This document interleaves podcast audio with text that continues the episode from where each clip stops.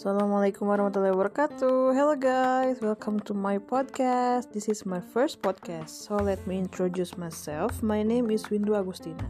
Kali ini aku mau sharing tentang um, kewirausahaan atau entrepreneurship yang akan aku bahas kali ini ada tiga macam yaitu the value of market plan atau tujuan rencana pasar, mengidentifikasi persaingan pasar atau identify the market competition dan juga database.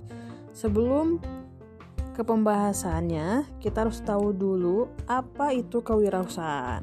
Nah, kewirausahaan menurut Kasmir adalah jiwa pemberani yang berani mengambil resiko untuk memulai bisnis di berbagai kesempatan. Dan untuk orang yang berwirausaha itu disebutnya adalah wirausahawan atau entrepreneur.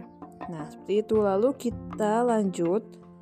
Yang pertama itu ada the value of market plan atau tujuan rencana pasar.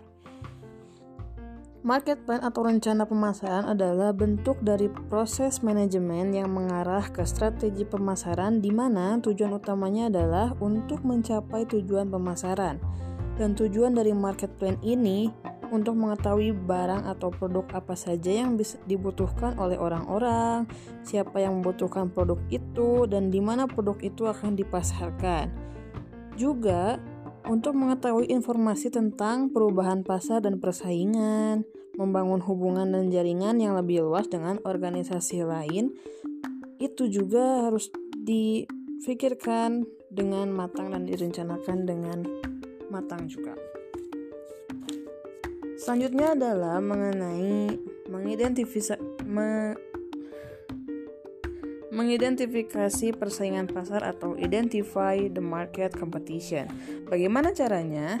Yang pertama, kalian harus periksa produk utama yang kita jual. Setelah itu, cari pesaing yang menjual produk yang sama dengan cara kalian dapat mencari informasi-informasi tersebut melalui internet atau bisa juga kalian datang langsung ke tempat pesaing Anda sebagai seorang pelanggan.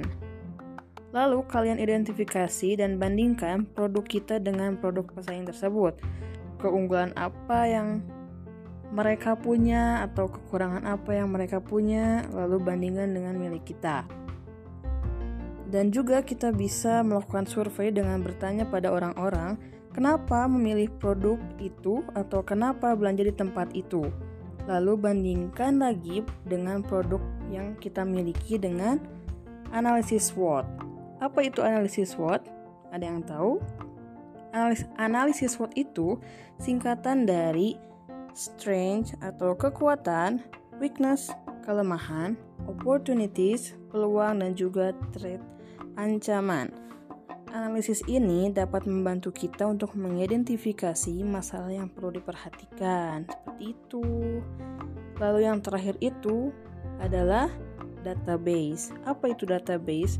Singkatnya itu adalah data atau kontak-kontak seperti kontak WhatsApp, Instagram, nomor telepon, dan lain-lain yang kita punya di data kita atau di handphone kita.